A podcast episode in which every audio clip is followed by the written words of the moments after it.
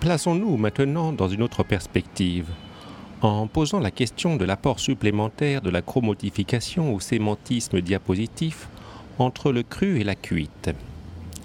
Ici, les exformations importantes peuvent être extraites de la marmite Montparnasse 6, M6, sur l'origine du Rousseau linguistique, où la fonction sémantique, où la fonction sémantique est démoralistique, diamétropolisée entre la bonne et le mal, donc entre le féminin et le métaféminin, en tant que contrastruction éthicologique qui, en dépit de sa simplicité structurante, exploite un nombre considérable de croyances, de bonne foi autant que de mauvaises, dont le structurisme affrontal mérite une sérialisation sérieuse, sérieuse que nous allons étudier.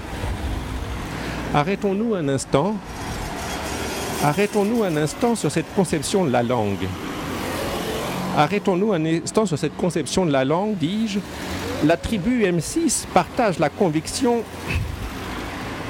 la conviction qu'une langue est une langue et que la conjonction est importante. Et dis-je, et que la conjonction est importante, et dis-je que toutes les langues sont des langues, sont des langues, alors que la tribu du 14e arrondissement, appelée par simplification 14A, prétend qu'il n'existe qu'une seule et même langue nommée la langue ou la langue des langues.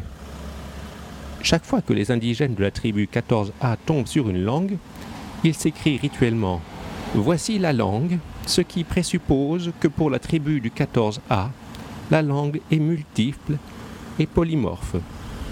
Merci pour votre attention.